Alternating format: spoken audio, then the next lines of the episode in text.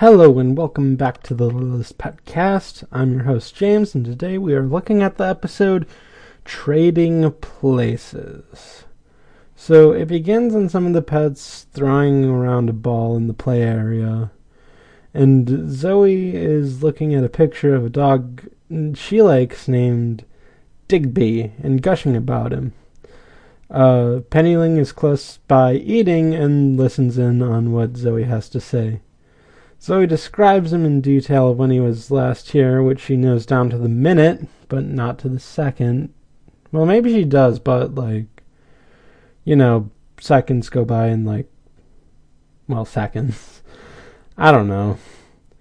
And that he, and she also mentions that he smelled of rawhide and leaves. Penny thinks that this is probably just a dog thing. You know? Because, like, she doesn't get it. So maybe it's like a thing for dogs, which I think is fine. You know? Zoe says that they keep missing each other and says that uh, he'll be here tomorrow, but she won't because she needs to cover up a freckle on her face, which she now reveals. But Penny notices that this is not a freckle, but a blemish slash zit, I guess. And she tells Zoe and shows her a mirror. And then Zoe screams really loud that it covers the entire pet shop and I think goes out a little bit. Now, okay, I'm gonna chalk this one up to like cartoon logic as well. My my everyone is a mutant theory can only go so far.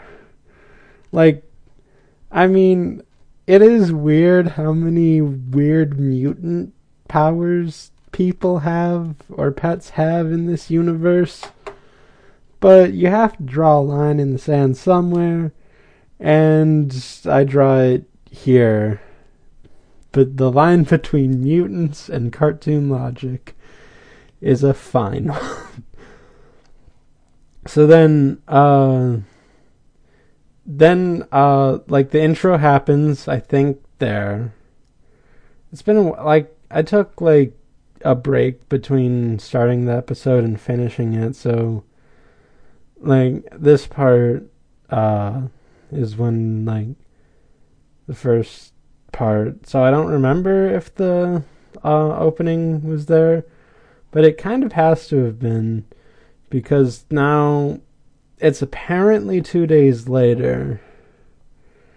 But I mean, you wouldn't know that just by looking because it's like the same old pet shop.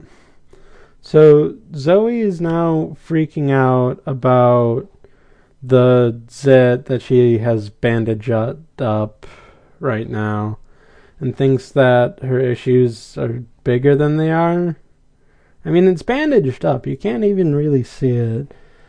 And Penny Ling uh, tries to downplay it a bit but Zoe is still blowing things out of proportion. And yeah, I don't like I want to say something about like body image and body dysmorphia here, but I'm not like a psychologist. I mean, I just took a class in psychology, but that doesn't make me a full-blown psychologist. It takes years of effort and stuff. But like, yeah, I think Zoe has some issues, and she's projecting them onto her zit on her nose. Which, I mean, I can at least tell that. Like, they're they're they they make it clear enough that that's what's happening. I think. So, um, yeah, while Zoe's freaking out, Penny asks if Digby said anything about her yesterday. But Penny Ling says no, but because he wasn't there yesterday, there was a schedule mix up, and he's coming in today. So Digby, on cue, walks in, and Zoe hides behind Penny, and Digby says hello to Penny. Zoe then says, We need to talk, and drags Penny behind a mirror to talk, I guess. So then Blythe drops in and shows the rest of the pets, I think. uh, her new backpack. And Russell then enters a fantasy about what it would be like to go to school. Which, I mean, I guess kind of appeals to Russell since he's the brains of the pet shop, but still, this fantasy gets weird. So, uh, at the beginning, Russell imagines himself as like the big hedgehog on campus. He's walking down the hall, and everyone onlooking is talking to each other about how great Russell is. And he's wearing these like sunglasses or actual glasses. I think they were actual glasses. Again, this is like before I took a break because, like, you know, life is a bit hectic. Like, I mean, you can tell because I haven't put one of these out in over a week again. But, I mean, whatever, we'll get to that at the end since I didn't get to it at the top. Anyway, um, then he imagines himself as a football not a football player. A football. American football, in case you're wondering. So, what happens is, like, they're at a sports game, a sports arena, a football field, I guess. I know football. I might be a nerd, but I know football. I was raised by football people. And I get into football when I'm watching it. I just don't watch it terribly often. So, whatever. Uh, they're they're at like the stadium, and everyone's cheering on Russell. And then Russell's like, "Yeah, yeah, congratulate me." Then he curls up into a ball, and then he gets kicked by a player for a field goal. So, like, Russell has to know he has super strength if he's willing to get kicked by a football player. Because, let me tell you, they are strong. And I don't even think, like, the lightest kick that would make it into a field goal would not hurt. This would hurt if you had normal strength. But because Russell has super strength, he's just okay with being punted because that doesn't hurt. I guess.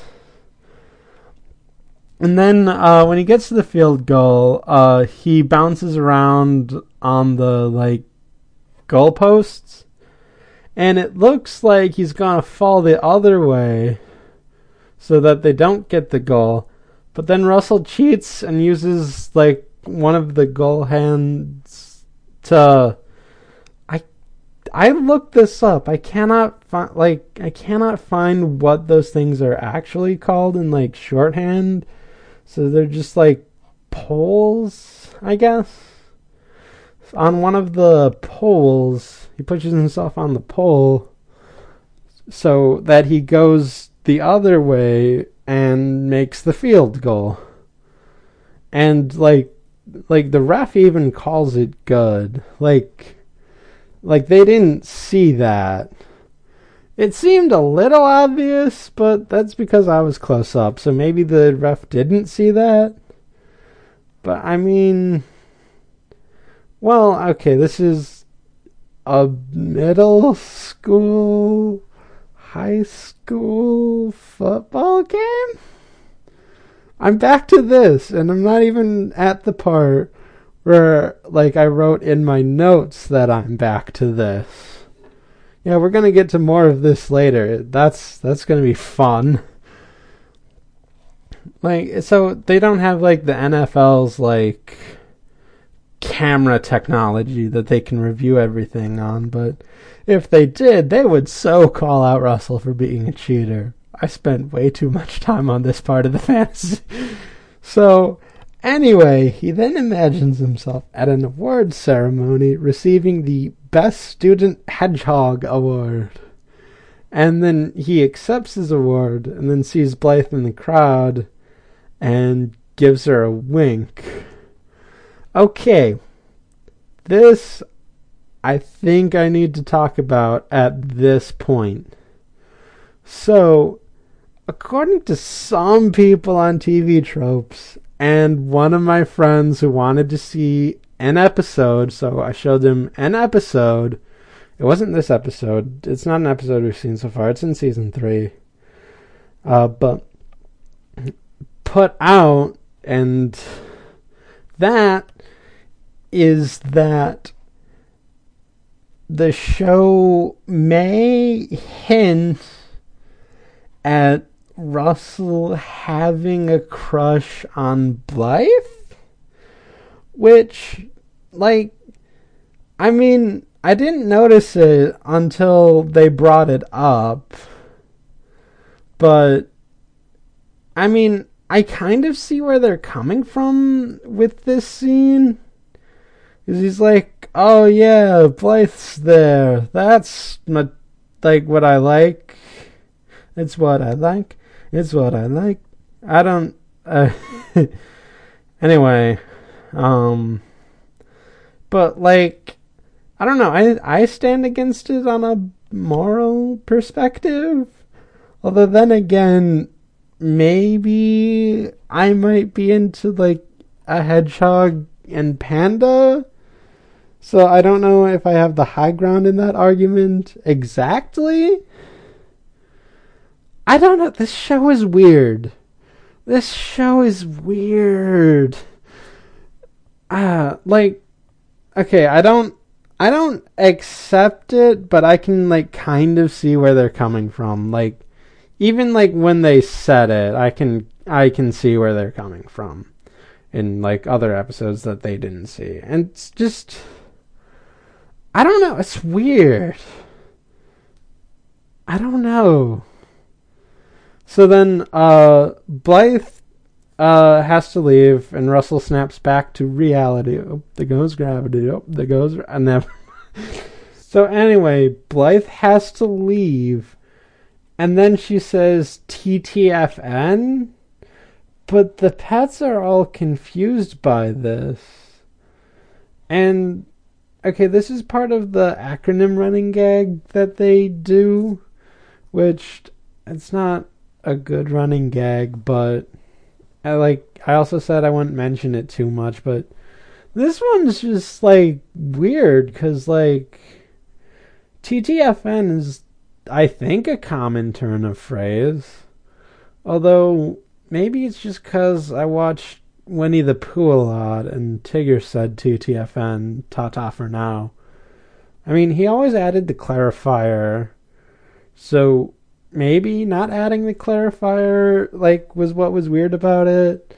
Like like the pets are conditioned to hear TTFN Tata for now like that, but when they didn't hear the Tata for now, they were like, "What?" But no, no, it's not that cuz like Blythe had to actually explain Tata for now. And the pets like seemed to like, "Oh yeah," and not Oh, there it is. I don't know. This seems like a real common turn of phrase. I think. Did I just watch too much Winnie the Pooh growing up? I mean, no such thing, am I right? but anyway, Blythe rushes out the door and then Russell gets an idea and he rushes into her backpack to go live out his fantasy, which he should be smart enough to know that he can't live out. Like, he should know that Blythe is the only person that he can talk to and they understand what he's saying. Like, holy crapoli. This is dumb. So, the rest of the pets talk about how terrible this is going to be when Blythe discovers it, and also when Mrs. Twombly finds out that Russell went AWOL. But Vinnie says they should just cover for Russell, like friends do. I guess. I mean, friends do that. I think. like if the charge isn't too serious. Like like this is like covering for your coworker when they want to go to a Foo Fighters concert, but it's during work. Which is it was it during work? I mean I don't know of many concerts being like midday except for like big events. Like I just referenced How I Met Your Mother there with the Foo Fighters concert, but like I don't now I'm confused about that more than well not more than this show. I'm going to get more confused about this show when we're going back, but but right now I am confused about how I met your mother. So yeah, and he says they should cover for Russell, and Sunil replies, What are we, magicians? Odd that I would ask that question, except not really, since you're the only magician in the crowd. You're a good magician, although I don't see, like, any, like. Wait, yeah, Sunil! Sunil, use your magic to teleport, like, Russell. Except then you'd be missing, and then we'd be back to square one. So, yeah, and I don't know of any other magical tricks up your sleeve that can save you in this situation. So, I don't know, maybe something else. Meanwhile, Digby is asleep for all of this. And then behind the chair, I think, uh, Penny says that it's nonsense that Zoe wants to avoid Digby because of her nose. But Zoe is still over exaggerating her nose problem in her zit. But Penny tries to reassure that it won't mean anything to him. But Zoe's like, but what if he's superficial? What if he only cares about looks? What if, uh. okay, Okay, I'm going to get to this now. So usually I put like the writers in the description to give them credit for the episode that I'm tearing into, I guess. And one of the writers is a writer named Tom Minton who wrote uh, like a few episodes of uh, Phineas and Ferb and that like kind of dialogue on top of what happens later in this episode like just reminds me of like uh Candace and Jeremy's relationship. And honestly, that's that's a really good TV relationship that I really like. I don't know. I just, and like I like seeing it emulated here. So yeah, it's not. Yeah, this sh- like I said, like I keep saying, the show isn't all bad. It's just a lot weird. But like Phineas and Ferb is a lot weird, but like I said, it doesn't borrow enough, or it borrows a little too much when it shouldn't. But right now, I think uh, they're borrowing enough, and I think that's fine. so, um, so he then says that Penny should talk to Digsby and then drags her off again. So now in the car uh, of Roger taking Blythe to school, Blythe and Roger are talking about Blythe's idea for a backpack, which interesting if deliberate, but uh, we'll we'll cross that bridge when we get to it. I kind of hope it's deliberate because, yeah, this is an interesting bit. Maybe it's like deliberate the other way. Like sometimes, like MLP does that, where they take some thing from an earlier episode and then like put it out for later. But I don't know. The, yeah, they're just having like a pleasant conversation, and Roger's like encouraging Blythe about her idea because he's a good dad. Good dad Roger. Always, you know. So uh, Roger says that uh, like that if she makes a backpack that can store an animal, that uh, Blythe and everyone could take animals to school. But then Blythe says that school is an animal free zone and couldn't take animals to school. But then uh, Russell pops out of the backpack and they spot each other.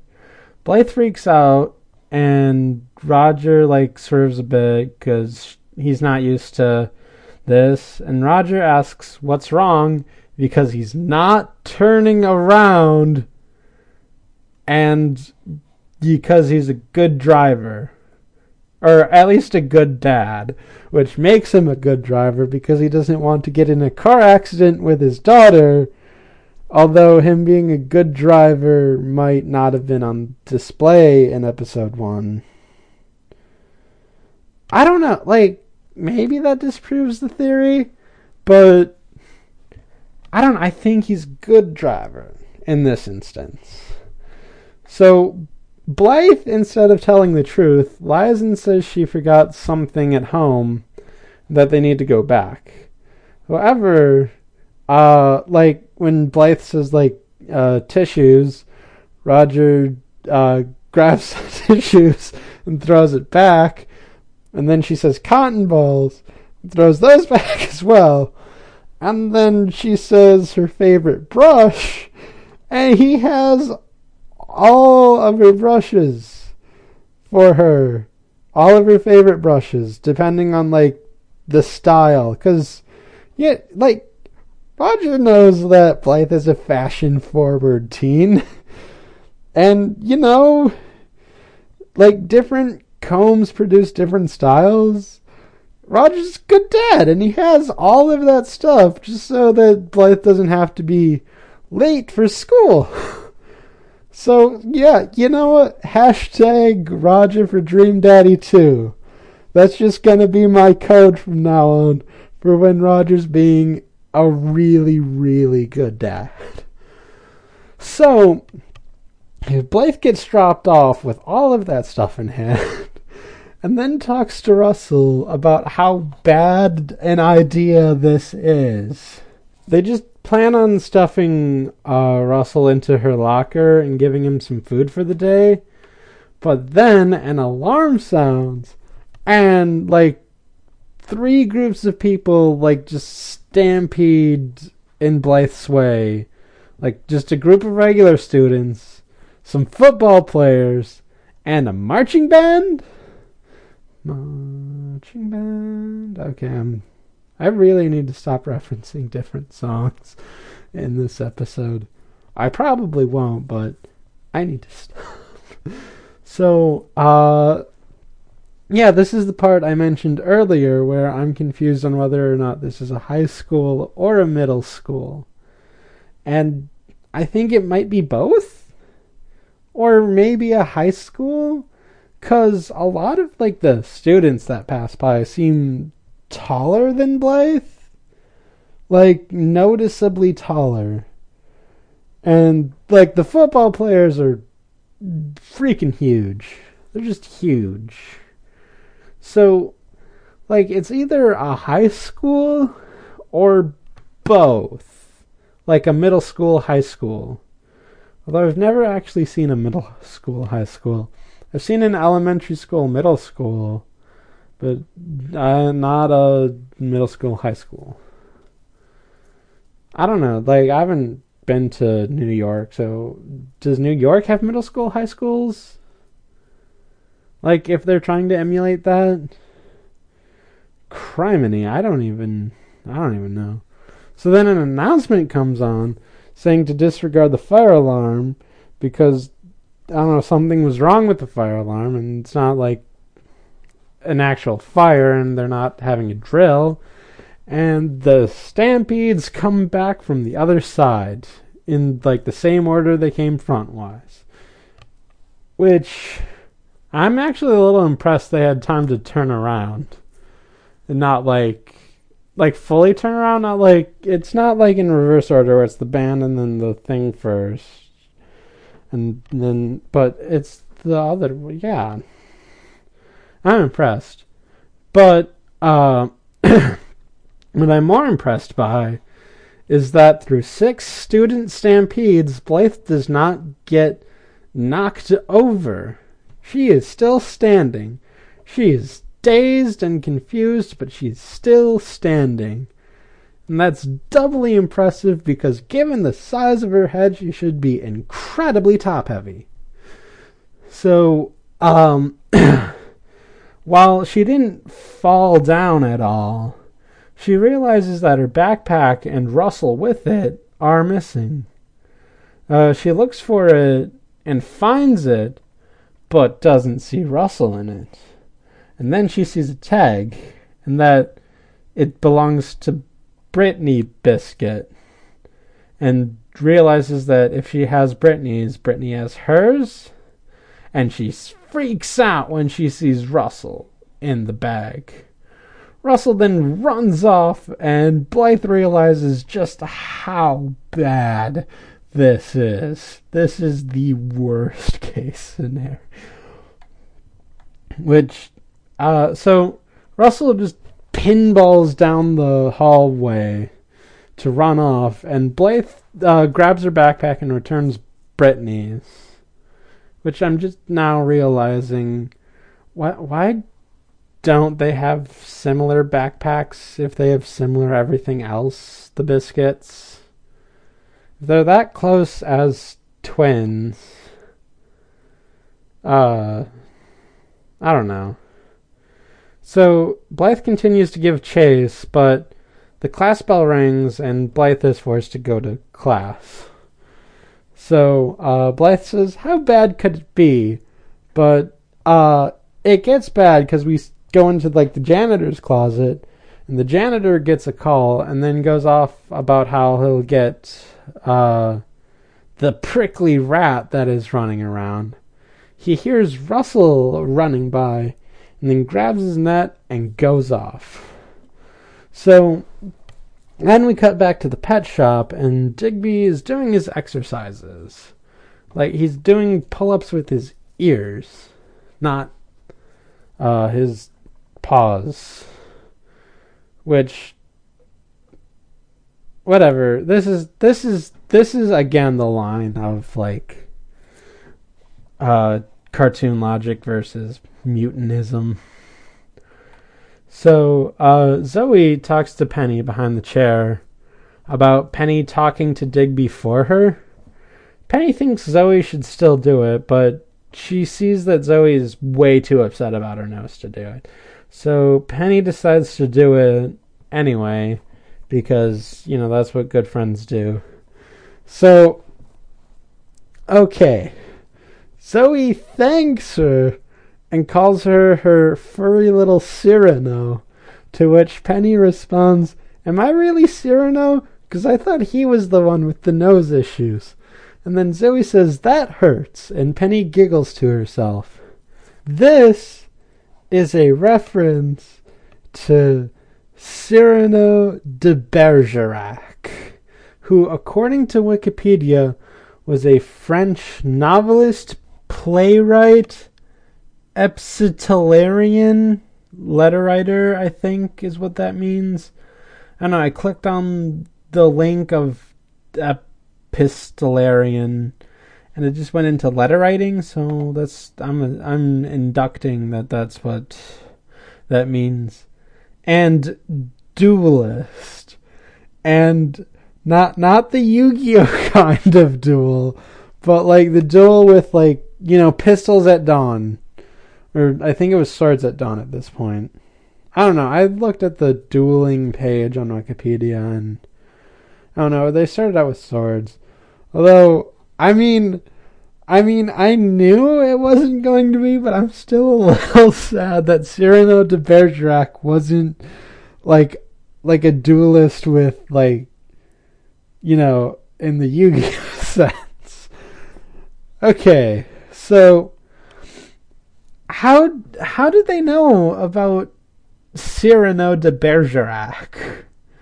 Like, I mean, I didn't know who he was, what they were talking about when uh, when I first saw the episode.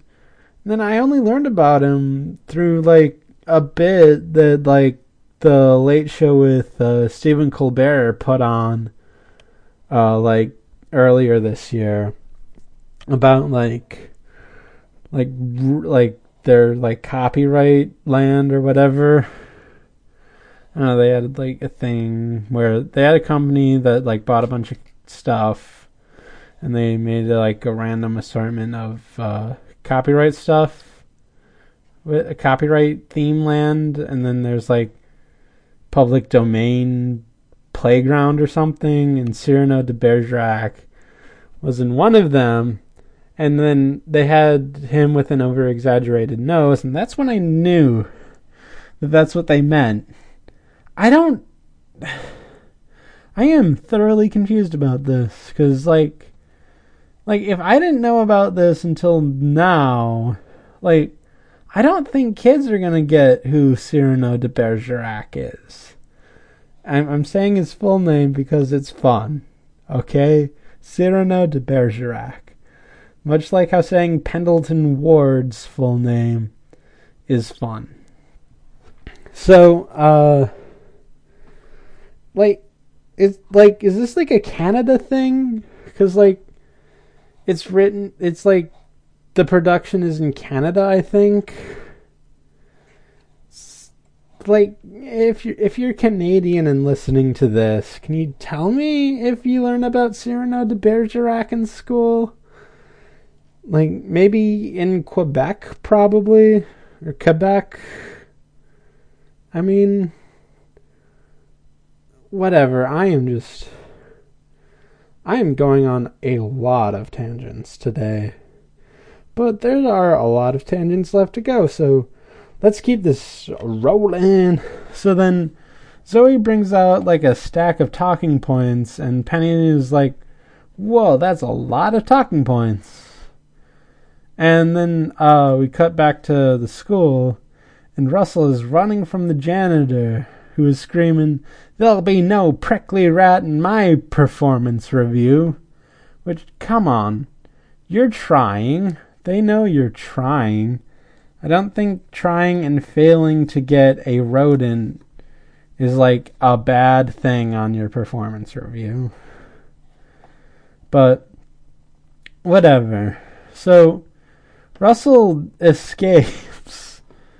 Oh goodness. Uh, by climbing onto a pipe into an open window above the room into the room. And then we cut back to the pet shop where Penny Ling begins talking to Digby about what Zoe likes about him. And Digby is confused about why Penny Ling is telling him all of this instead of Zoe. And Penny is like awkward about that, you know? Because it's awkward. So, uh, Digby gets a sense of what's going on, and Penny Ling continues, messing up once. Uh, I forgot what the exact mess up was.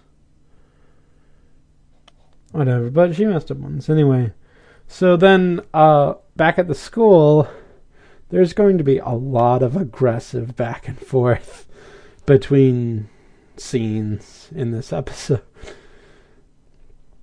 Uh, Russell is actually uh, in the doctor's office, and Whittany and Brittany Biscuit are like right below him because he's still hanging on to like the pipe on the ceiling. And the biscuits are like freaking out and talking bad about Blythe and Russell. Russell gets mad at them, but he lets go and drops down, which probably should have killed him, but doesn't because he has super strength, as evidenced by him, like, voluntarily getting kicked in his own fantasy. so yeah. Yeah, that's that's the fuzziness of this line. so uh they freak out and leave and then Russell leaves. But then he ends up face to face with the janitor And the janitor runs towards him, but then slips on the floor. He notes that he used too much wax, which is probably worse than not catching a stray rodent on your performance review, because you're putting students' lives in danger, especially some students with like really big heads. Although, to be fair, despite them being top heavy for being big headed, they don't get knocked down easily. So, and then Russell like makes his escape from the janitor. well, just I'm sorry, a, a hedgehog escaping something just makes me think of City Escape. Follow me, set me free, trust me, and we will escape from the janitor. I'll make it. Anyway, so then we cut to Blythe in the lunchroom looking for Russell in all sorts of places. So one of these places is through the trash can, and then she puts stuff from the trash can onto her tray, which grosses out a passing student wearing what I think is My Chemical Romance's Black Parade uniform. Like, y- you know the one. If you were alive in 2006. I mean, you could not go anywhere without hearing that song. Anyway, so, uh, and then Blythe asks if anyone's seen a hedgehog, not on the menu, but uh, just roaming around. I like how Blythe has to add that qualifier. Like, like, they would actually serve hedgehogs. oh, goodness. Anyway, so uh, Blythe goes to her table and is freaking out about losing Russell. And she starts seeing Russell where he isn't, like once on a scrub brush and then a silhouette of uh, the mascot going around. Because their mascot is also a hedgehog, I think. And then Blythe just continues to freak out. So then, uh, back at the pet shop, Penny continues to use Zoe's words to shower Digby with praise. And then Digby asks the question of why can't Zoe talk to me? And then Penny says it's her nose. Digby wants to know what's wrong with it. But Zoe like tries to do the no, stop, stop like sideways hand movement gesture for like no but she hits the tire swing with it and then launches the tire swing up and then back into her and knocks her off her feet. Penny comments saying that she really lost it, but Diggs. Di- why? Why am I keep messing this one up? Digby, like, hears this because he's a dog and can hear a lot, and infers from that that Zoe actually lost her nose. And Penny says, uh, not exactly. And then Dig Digby Criminy. It's really hard to just say Digby. I've said Digsby unconsciously, like throughout, like this, and had to edit that out you probably know what part it is. So, anyway, uh, Digby starts to make a move on Penny, maybe as part of a con to uh, get Zoe riled up enough so that she'll talk to him. Maybe not. I don't know. I think it is. I in fact I know it is that because that's how it works in Phineas and Ferb with uh, Jeremy and Candace sometimes.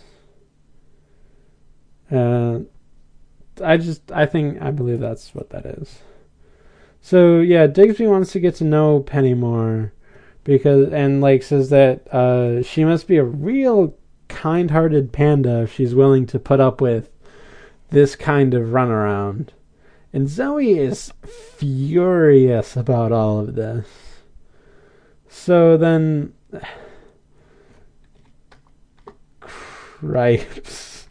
I wrote snakes instead of snacks in this list. That would have been real awkward. okay, so Mrs. Twombly is getting snacks ready for everyone and then announces it and says, I'll be there in two shakes of a lamb's tail or a fish's tail or whatever tail you have. Because Mrs. Twombly's all inclusive like that. So the pets freak out because they don't have a convincing Russell stand in. It's just a bunch of cardboard boxes and tubes. So uh, Pepper tells Minka to distract Twombly while everyone else is working on a better Russell. So uh, Minka approaches Mrs. T and asks for a snack, and then Mrs. Twombly gives her a salivating simian Crunch energy nugget. Uh, Minka eats it, and then uh, Mrs. Twombly goes for the door, but then uh, Minka comes in wanting her belly scratched, and then uh, she does that, but then she goes back to the door. So Minka tries scratching on her, but that doesn't hold up either. So, uh, as a last resort, Minka takes one of Mrs. Twombly's prized doorknobs, and Twombly gets adequately distracted with it as she chases Minka around the uh, not play area part of the pet shop. I guess technically the pet shop part of the pet shop. And then when uh, Minka throws it up in the air, Mrs. Twombly leaps for it, but Minka also catches it by climbing up to the ceiling, and then Mrs. Twombly lands in a bag of uh, in bags of pet food. And then uh, Minka brings the doorknob up to the incapacitated Twombly, and Twombly says, "Who knew that monkeys and doorknobs would make for such a delightful diversion?" So, this is a reference to the other show by the creators, which is My Gym Partner's a Monkey. And they had a whole running gag, I think, about how, like, monkeys get distracted by doorknobs. And, yeah, like, they had that in, like, one of the games they had on CartoonNetwork.com. Like, I played the game because, like, I don't know, as a game it was fine. But as a show, I heard, like, it's probably, like, not. Like, it's probably one of the. I've. Like, a lot of people say it's not very good. And, I mean. I don't remember it being great. I just thought it was, like, alright. I don't know. Maybe I should look into into that show again because I'm doing this this whole podcast about this show that the creators created. Maybe I do the other thing. But whatever. I don't I don't know if I'm going to though. So, uh, Sunil is relieved when this distraction works out, and then we cut to the school again, and Blythe looks for Russell, and sh- she thinks she finds him, but it's a prickly rat in the garbage. And then Russell uh, heads to the garbage after Blythe leaves, and then finds the same rat and comments about his prickliness because he knows the janitor's going after a prickly rat and thinks that that's Russell. So he sees where the janitor might get confused. So then uh, Russell leaves the area, and then Blythe comes back in the area and looks for him again. They keep missing each other, which, whatever. So then at the pet shop, Zoe sneaks around to find Penny and Digby and she sees them laughing on the tire swing on top of a bunch of pet beds that are stacked up for some reason. And she is not happy. So then back at school, uh, Blythe is looking for Russell in the locker room, and then she looks behind a set of towels strung up, like, you know, like the sign for this should be private, and especially in a locker room. It's weird, but thankfully, she only finds the mascot napping in in full mascot uniform. But they're still both freaked out by all of that. So back at the pet shop, yeah, we're going really back and forth. It's like that one rhythm heaven game, like at this point where like it was like e ooh uh ooh e ooh uh ooh before, but now we're going into like e ah e ooh ah ooh e ooh ah ooh, and that's that's what that's like. Anyway, so uh, Penny and Digby continue laughing, and Zoe like falls off the tower because it's horribly balanced, and uh, she falls onto the Russell decoy. But then Vinnie sees Russell's silhouette and finds that it's just Zoe's lower body contorted to look like Russell. And Pepper thinks that they can use this. So Blythe finds Russell and picks him up and Russell says he wants to make it back before snack time, and Blythe realizes that Russell's owners are also on their way back. So Blythe starts running out of school, but then she collides with the janitor, and then her backpack falls off and hits the trash can, and the janitor springs up. Russell ducks because he thinks he's going to get caught, but the janitor goes for the trash with the actual rat. The janitor thanks Blythe for the assist, and Blythe is not really enthused about this. But then Blythe runs off, and the janitor walks proudly with his catch, singing like the "You'll take the high road and I'll take the low road," but with rat instead of road.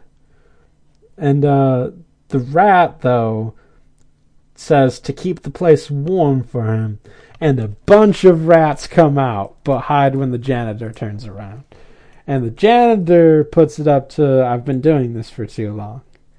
Which, okay, first, are you getting back, Rat? Are you not going to, you know, die because of this? Like, I don't, I don't know what the policy is for, like, catching rodents in schools, but I don't know how many of them involve them leaving it alive. You know, especially one with like a janitor as I mean, I was going to say crazy about this, but he's not too crazy, especially not compared to like other crazy specialists like the he's he's no uh, exterminator from over the hedge. I'll tell you that much. So second, with all of those rats in hiding, one of four things is happening. The janitor is really bad at his job, which might explain why he wants to catch a rat for his performance review. And but you know also putting too much wax on the floor might be a bad sign. So or two no one knows about all of the mice in the area. They know about maybe one or two but they're just too dumb to notice the rest three the mice are actually super geniuses which puts me on the other side of the which puts them on the mutant side of the mutant cartoon logic line. Or four, nobody actually cares about these rats except the janitor. And none of these seem like entirely good options for the school, I mean. So, uh So, uh, outside of school, Blythe goes into a taxi, pops some quarters, and gets ready to rock because it's crazy taxi. Yeah, yeah, yeah, yeah, yeah. So, uh, I'm not exaggerating. The taxi just jets off and starts going, like, taking corners hard And Russell almost drops the apple. Yes. So, whatever. So at the pet shop, the pets are painting Zoe's backside brown and putting glasses on it to make it look like Russell. I don't I don't know. This whole segment is just a little weird if you think about where they're putting the stuff, especially cuz they use like uh uh a blow dryer to like dry the paint. And Zoe's like, "Whoa, what, what was that? What was that?" Just a little, just maybe a little suggestive. I don't. It's it's weird. So then uh, Twombly walks in and tells the pets about Minka's wild chase. So then, uh, back on the roads, the taxi gets a little less crazy because it's caught in a traffic jam. So Blythe decides to leave the taxi and go uh, the rest of the way from here. So at the pet shop, Christ, this goes back and forth really fast. Uh, Twombly gives out treats and then uh, starts to give out Russells. So Blythe, Blythe hops on a random bike and asks for a ride, but the biker is sarcastic about it and only goes two feet to his destination. So then um, Blythe hops off the bike, wonders what to do, and then sees a wooden box and comes up with an idea. Twombly can't find the treat for Russell, even though, like, she poured out a whole bag. Like, these were a bunch of treats that everyone was to share. That's. I don't get it. So. And all the pets are nervous because they might get discovered.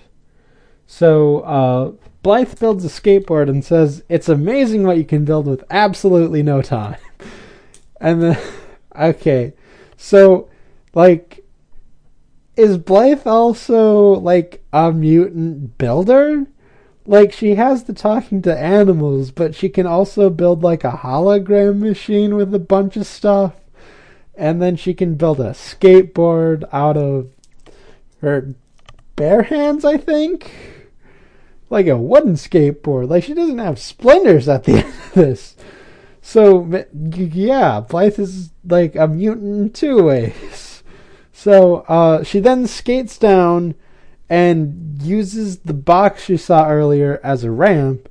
And then when she lands, she starts having fun with it. Like, yeah, where before she was like nervous about her safety, even though they're wearing helmets. But they're not wearing like elbow pads or knee pads. So, um, anyway, uh, so then at the pet shop, Twombly finds Russell's tree, which is like a black triangle thing, and then uh, she throws it accidentally. Blythe and Russell make it in, and Russell makes a mad dash for it. And as soon as the food leaves Twombly's hand, everything goes slow mo. Russell jumps on Mrs. Twombly twice, which distracts her. Like the second jump distracts her, not the first jump. And then Russell replaces uh, his substitute and catches the food. Uh, Mrs. Twombly compliments Russell on the catch, and then Zoe, being the substitute, is flung towards Digby and is and knocks Penny Ling out of the way. She then talks to Digby for a bit, but Digsby uh, has to leave because his owner is here, but then gives her a kiss on the nose as he leaves. Zoe is in like gushing mode, and she's like wow, I can't believe it. Like he actually kissed it. And then like uh says she thinks she should keep the bandage for a while to get some more attention out of it. And then she asks the, the rest of the girl pets and uh they all have bandages on their noses as well, thinking that will work. And then the episode ends with everyone laughing about that yeah, this is a really strange episode.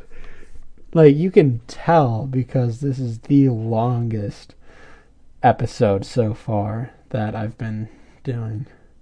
So, I don't know, like, and through all of my ranting and raving, I still don't know exactly why it's called trading places. Like, like Zoe and Penny aren't trading places. Like they're just like Zoe's asking Penny to do something for her. And Russell isn't trading places with anyone either because like no one from school is coming to the Littlest pet shop. So yeah, I don't get it. This is a strange episode. So, uh, I guess that does that for this episode of the Littlest Pet Cast. Tune in next time for uh, the episode Topped with Buttercream, which I will announce right here.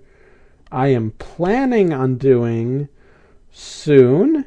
So you get two podcasts uh, in this week or this space of time, and maybe no podcast next week because it's like Christmas week and stuff. Maybe you'll get one, and uh, we'll just be like ahead, whatever. Or I might not go through with the um, other thing, with like releasing another episode like less than a week from now. Hopefully tomorrow, but whatever. Uh, so yeah, that'll be it for this episode. Uh, please remember to comment on uh, sound, Shout Engine on iTunes, on the Google Play Store or app, or wherever else RSS feeds go when they're trying to escape from the janitor. Anyway, uh, see ya.